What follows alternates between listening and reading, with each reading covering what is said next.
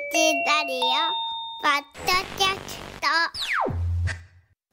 おはようパーソナリティ尾形祐介です。時刻は8時になりました。クレディセゾンがお送りする話のダイジェスト。改めましておはようございます。尾形祐介です。おはようございます。板垣夏美です。はい、えー、時間を追うごとにえー8時回りましたけれども大阪の上空明るさ出てきました。うわあ神戸も明石海峡大橋のお天気カメラも青空がふわーっと広がってきましたね。はい。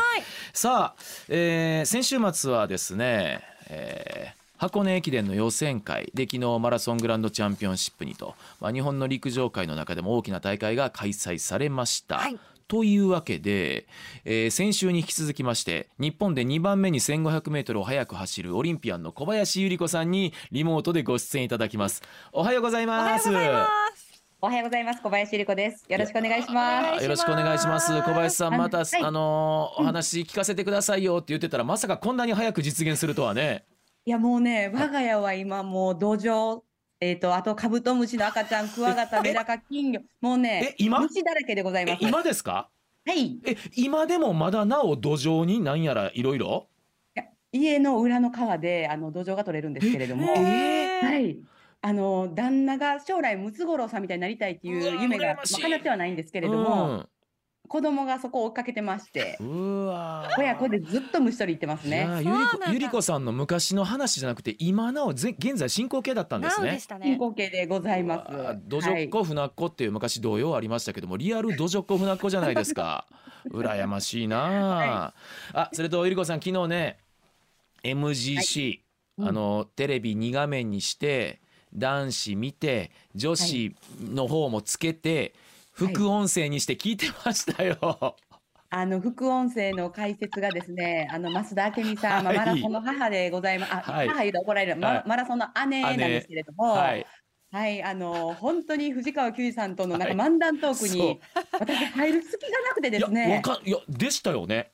はい、ちょっとね、うん。あの今30キロ通過しましたよとか、そう。なんかアナウンサーが言うような情報をちょこちょこ入れるようになりまして。私もあれ？なんか様子伺わざるを得ない状況やんと思ってね。そうなんですよ。あの小ネタをやっぱりかぶせていくっていうのが、はい。大御所の前ではできずで、あやっぱそうなんや。はい。いや私思った増田明美さんもそうやけどえなんで藤川球児さんってのもあったんですけどね。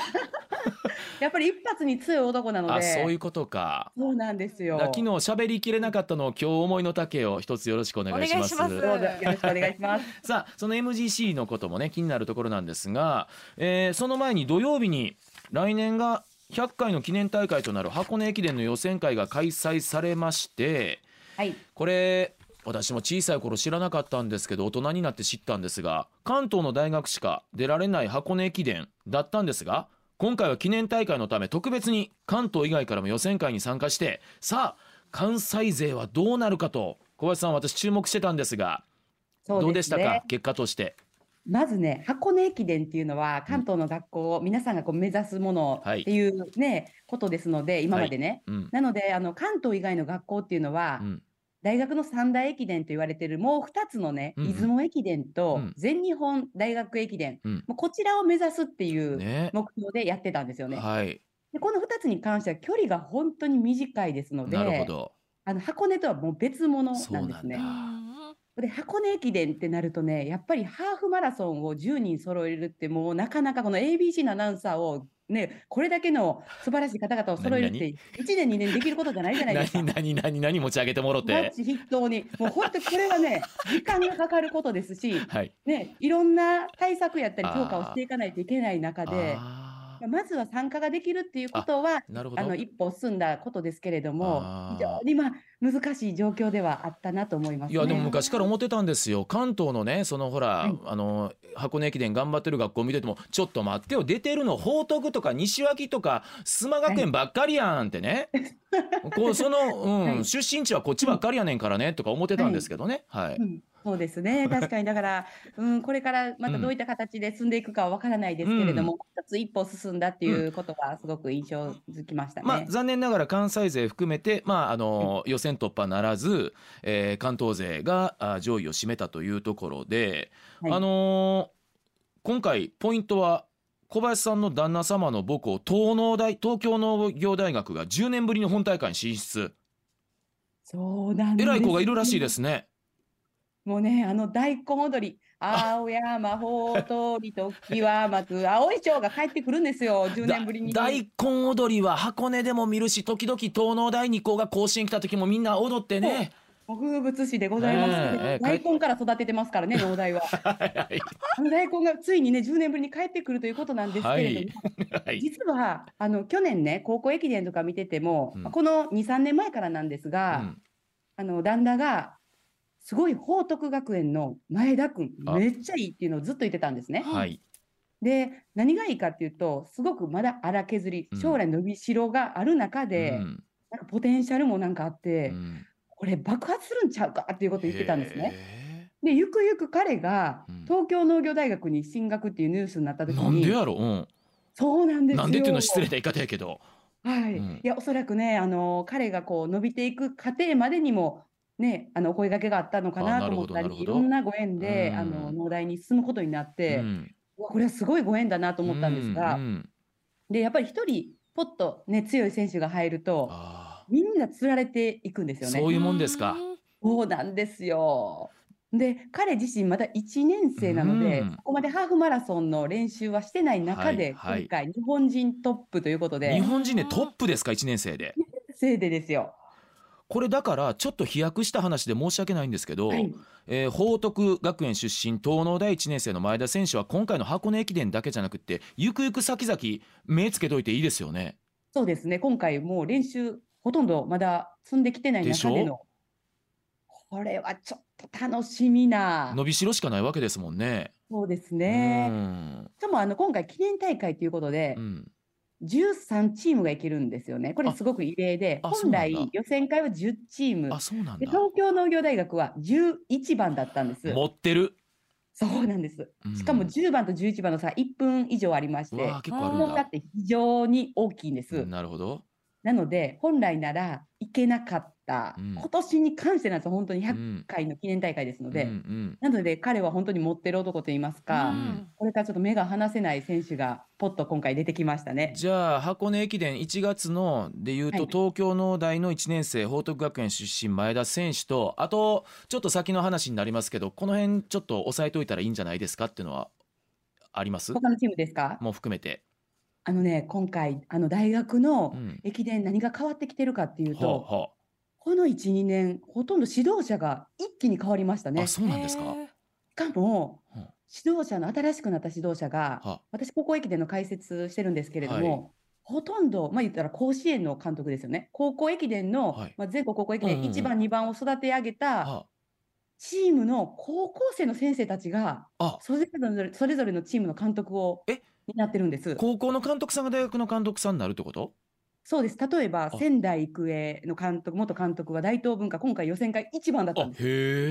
一気にブレイク、あの、大東文化はしましたし、あとは日体大も、あ。えっと、長野東の、えー元先生ですし、日本大学も今回良かったんで、一気にね、飛躍したんですがはあ、倉敷の先生なんです、元。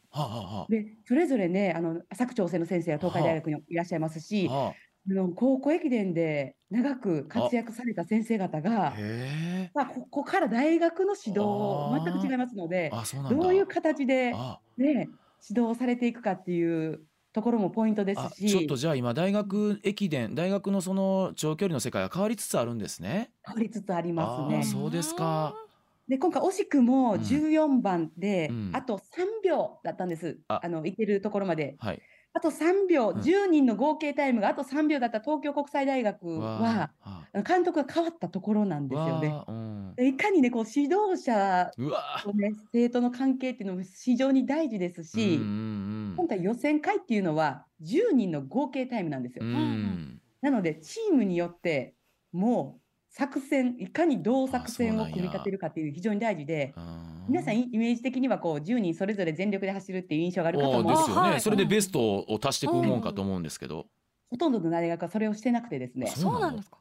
走れる2、3人強い選手はもう行ってばえっていう感じなんですけれども、はあ。はあ。他の選手たちはもう集団で走ります。あはい集団このタイムで集団走して、はいはいはいだからそれぞれのチームが集団走してるんですよ。あーだ大うん学大学大学でその団体で走ってるみたいなもん？そうなんですよ。はうんで今回、東海大学10番で、まあ、行ったんですけれども、前半もう15キロ過ぎまで全然100番以内にもいないぐらい、は集団走を後ろの方でしてたんですよあ。はで、後半上げる作戦だったので、どんどんどんどん集団がうわーって上がってきあ。て、はあ。一気に食い込んだみたいな感じで、へえ。誰一人こぼれないようにそれぞれで走っちゃうと、ね、まさかということが起きてしまうので。安全運転、いや、か勝つでも攻めるっていう感じの微妙な、この戦略のペースで集団で押していかく。面白いですねなんかもうちょっと陸上とかマラソン駅伝も個人競技かと思ったら一気にそういう団体的なところもあるんですねそうなんです。やっぱり10人の合計タイムっていうのが、もうなんか微妙な戦略ですね。はい、絶妙ですよね、これが。プレッシャーがすごくありつつ、それぞれ個々プラスチームで走るっていう。そうなんですね。で今箱根の話いただいてるんですけどもそれとやっぱりほらもう MGC の話はこれゆり子さん。あだからなかなか男子の方は見られなかったんか、そうなんですよ。うん。だから前日がこのあの結果がすごく気になったのと、うん、夜にね、あの赤坂ドリーム走られる森脇さんの結果も気になりますし、森脇さんは、えはい。ゆり子さんの永遠のライバルと言っていいわけですよね。だからね、あの走られる前に連絡もありました。あそんなもんなんですか？ドリーム行ってきますっていうね、アスリートがよくよしってこう決意する感じの、ははい。もうあの連絡が来まして、あ はい。やっぱりオリンピック4年に1回ありますけれども、はい。あの森脇さんの場合は半年に1回やってくるので、はああの調整力っていうのはベテランやっぱりそうなんだ。域ですよね。あ。もう素晴らしい怪我もせずにこう。ぱあそうか。ピーキングですよ半年に1回。あ気持ちと心の。あれってなかなか大変なもんなんですね。そうなんですよ。年がら年中走ってるようなイメージありますけど、そうですね。やっぱ森脇さんを見習いたいなって常に思っております。はい。トークの走りも。はい。はい。えーっと森脇さんコーナーの話もありました。で、はい。MGC だうん、あのあのねまずね男子の方先ほどちょっとちらっとあの結果をお伝えしたんですけどねそれこそほら元公務員ランナーの川内さんが飛び出してわこれ行っちゃうんかなと思ったら、やっぱりああやってマラソンってそんな簡単なもんじゃないんですね。いやただねうん、びっくりしました。やっぱり？男子に限って言いますと、うんあの選手のプログラムがあるんですね。はい、で過去のマラソン実績がすべて一覧になっあてるんです。はいはいはい。であの1枚に大体6人ぐらい乗ってうるんです。ん皆さん5本6本多くて10本はい。走られてるはい実績がだーっとタイム乗ってるんですけど、うん。あの川内さん 1枚6人のところもう1人で23枚超えてまして。だって130そうなんです。回マラソン走ってる30でしょ。回のレースが載ってるんですけど彼それ見てあの日本レース抜けてますって。間違ってますもうええやん。ええんちゃうん？130も128もって感じなんですけど。あ違うんだ。ああのランキングで言うと16番って決してうん上のレベルにいるわけではないんですけれども、彼は氷点下10何度のレースも経験してますし、世界選手権は3大会出てますし、はいあの6大メジャーズと言われてるあの東京マラソン含めボストンで優勝してるって、これ日本人ではもうとんでもない快挙なんです。うんうんこれは雪の中の悪天候全身タイツで金あの金を取ったって優勝してるんですよね。悪天候に強いんや。強い。昨日なんか最高やじゃそうです。あ雨降れ雨降れなんや。雨降りもう悪天候になれば彼はどんどん飛躍するっていう ことで、はただね、男子に関してはもう混戦模様だったんです。はいうん空気感で言うと、うんもしスローになっても、は川内さんは絶対出るだろうっていあそう前日からの空気感が流れておりあまして、るんや。やっぱり生きよったという。彼は絶対守りが嫌いで、あなんで守るの？攻めることで結果が出てきたっていう、もう悔いのない出し切るレースを常にするんです。はあで、レース後、大体こうバタンと倒れてしまうのがうんうん川内さんなんですよね。あそうなんだ。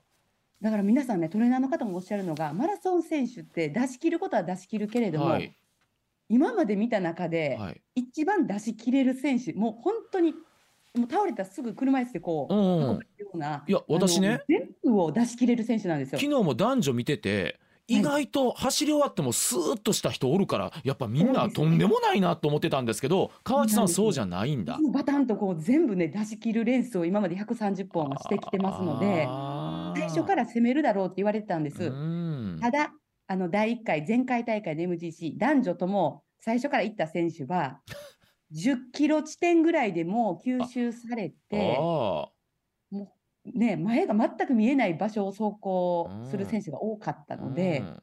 やっぱり引っ張るリスクっていうのはあー42キロの中でそうです1人で行ってしまうっていうのはメンタル的にも厳しいんです。でもよう粘った方ですよね3 4 5キロまでね。今回ね、うん。もう MVP を言うならもう川内選手じゃそうなんだないかなと思うぐらい、うん彼が4番に食い込むだなんて思ってませんし、いやでねあのまず男子見てて、ほら小林さんに教えてもらったあの鈴木さんとか、今井さんが振るわなかったリタイアしたりするわけですよ。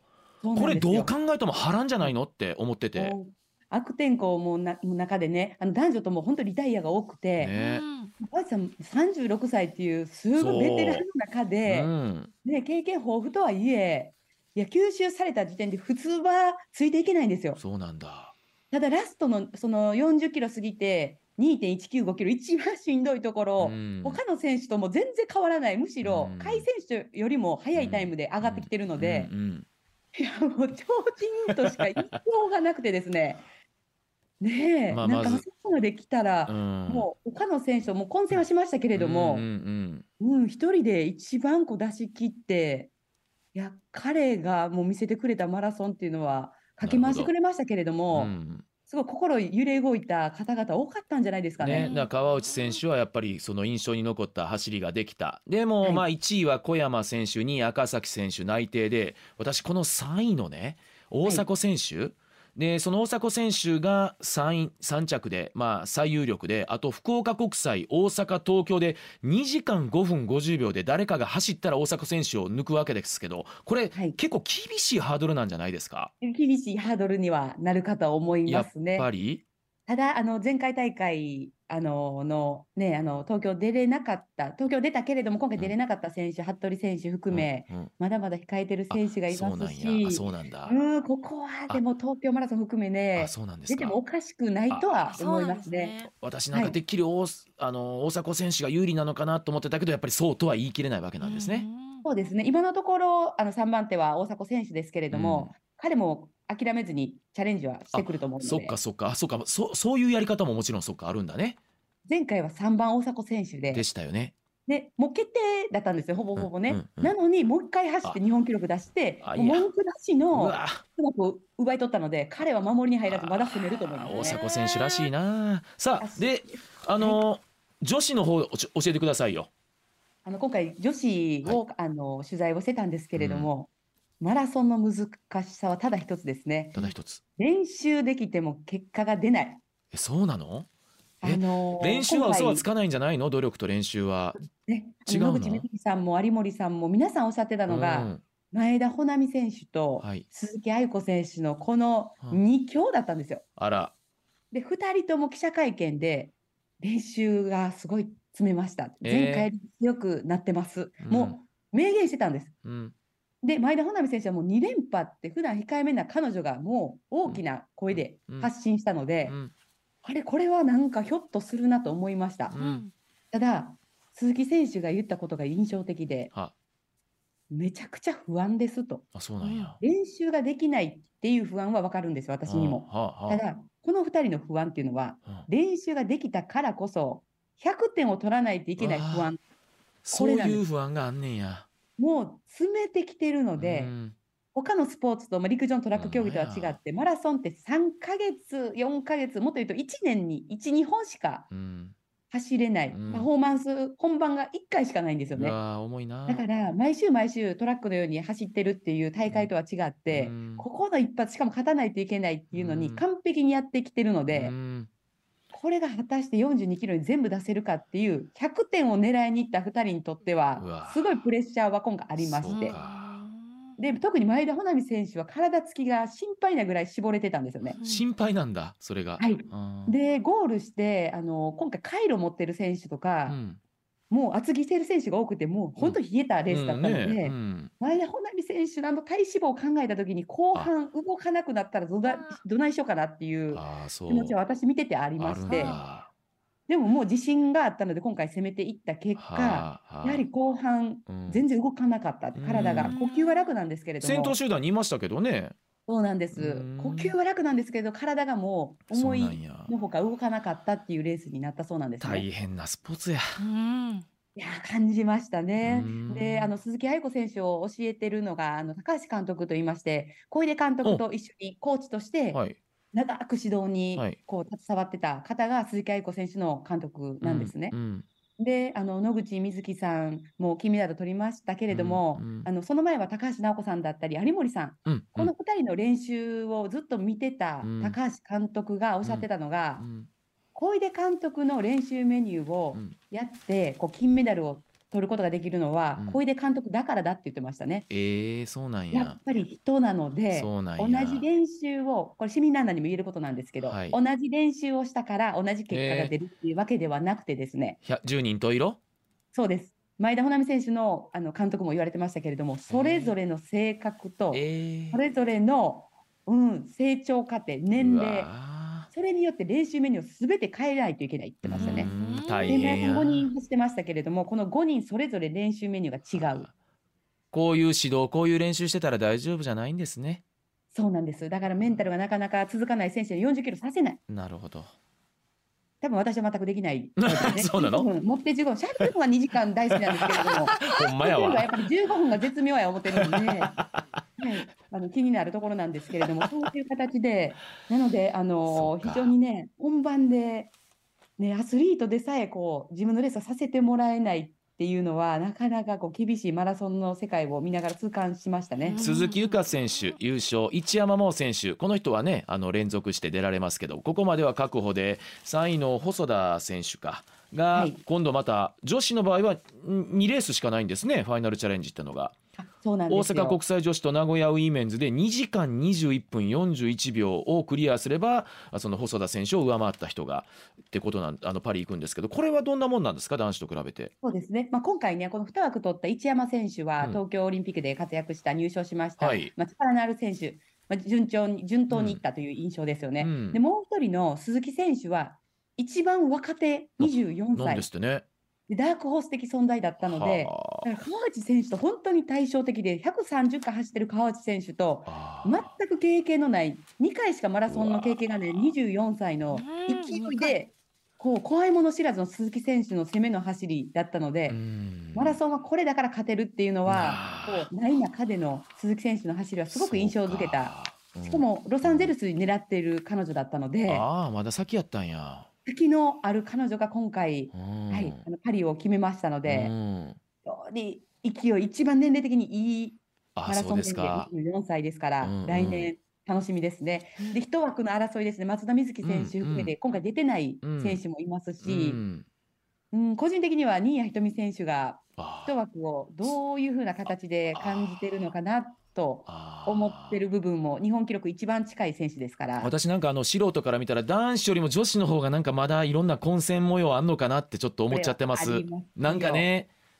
で今回4番手だった加世田選手、あとあーはいはい。1だった選手、松田瑞生選手と同じダイハツ所属ですし、チーム内での戦い誰にでもチャンスがある一枠うん。は非常にね、うん。感慨深いですあし、うん。松田瑞生選手が言ってたのが、一枠の争いほどきついものない。いやそうなん言ってやましたね。そっか。まあ、MGC の2枠もきついですけれども、ね。この一枠はう、ん。ね、1レースで決めたとしても、もう1レース残ってると、うん。まだわからない、待つ時間が来るので、うんうんうんうんうん。まあこのですね。本当戦い、まだまだ人間模様ありそうですねドラマね。さあそれとね、あの私ももうその MGC にも感化され、ね、ゆり子さんのトークにも感化され昨日終わった後10キロ走っちゃいましたよ、うわあ、ウィーケンドランナウィーケンドランナーゲリラランナー。黄昏気まぐれランナーですけどもあのねおそらくあの結構ねお便りもね皆さんねやっぱりね、はい。あのちょっと気候良くなってきたでしょ？ー。はい。歩きました走りましたなんていうお便りいただいてましてね。どうでしょう？でさらにこうやってレース見て刺激受けてる方も多いと思うんですが無理なくできるちょっとこうランニングのコツなどについて最後それこそさっき全部練習もあれもはい。10人といろいろと聞いた後伺うのはちょっと気が引けるんですけれども何かコツ等あれば教えてもらえません？そうですね。やっぱりウォーキングが一番大事なので、まず。ウォーキングが綺麗な方っていうのはえ？本当にランニングフォームが綺麗なんですよね。うわなので、ウォーキングをしっかりできるようになってからー、えもうウォーキングのちょっと早いぐらいの速さでいいんですよ。皆さあんマラソンランナー見ると全力疾走される方多いんですけーれども、うんうん最初はその喋れるぐらいのペースからスタートして、ああれ走るって、あ、これぐらいでいいんだ。あ、結構楽だでっていう、なんか散歩のイメージぐらいでスタートされるのが一番長続きするんです。はははは言っちゃうと、あこれは続かない。ー体も応えるなと思うと思うので、そういう感じでこう楽な走り方をまず覚えてくると、うん。あの無駄なくアスリートがマラソン走ってて一番理想の走りってよく足についた時だけに力を入れるんですっていうへ言葉が多いんです。走るってみんなずっと力が入ってるうん。あるかと思うんですけどついた時だけなんです力入れるのは。あ。とはただこう流れるようえ、に、うん。うん、何もこう意識せずに体が進むっていう印象ですね。じゃあウォーキング。力を、はい。うん。ウォーキングとちょっとちょっとやった感欲しい私とかやったらそれに早歩きぐらいでもい。いの、そうです。早歩きでちょっと足にポンとこう乗せる時だけに力を軽く使うだけであとはこうね流れるように無駄な力をこう抜きながらら走るとすごく気持ちいいですし、あまり距離に意識を持たずにですね、今日10距離に意識キロ走ったとか、5キロ走ったって距離に追われちゃうと、ああまた明日5キロやろうかなってこう追われちゃうのわで、かる。時間に変える、もう10分だけ行こうかとあかー、時間。うん時間。距離。じゃなくて時間。そうですね、時間にしちゃうと、うん。あの1キロあ何分やったっていううん。タイムに追われずに続けやすいんですので、なはるほど、うん。い、続けなかったら意味ないですもんね、そうなんですよ。うん、なので、なるべく続ける方法を、はい、持ちつつはい。っていう感じがいいかなと思います。わかりました、はい、えーいろいろね箱根駅伝、えー MGC そしてねあの我々素人のちょっと指導なんかもいただきまして小林さん昨日あの副音声で喋れなかったのちょっとでも今日あのガス抜けました？えもう終わりなんですか？ごめんなさい。もうあの初版の事情がありましてもう多少時間もオーバーしてるぐらいなんですけど。オーバーしてるぐらい？はい。えもう喋ることを今から紙に出すかな思ってあの書いてるんですけれども。あのまたじゃあはいあの増田さんのコンビの時にそれをチャレンジしていただければと。あのうん。あのこれからねあの忙しいシーズン入ると思いますけれども、はい。あの森脇さんと切磋琢磨して頑張ってください。やる気元気西脇でまたあのリスナーでメッセージ送らせていただきます。はい、あの、はいまたあの話聞かせてくださいね。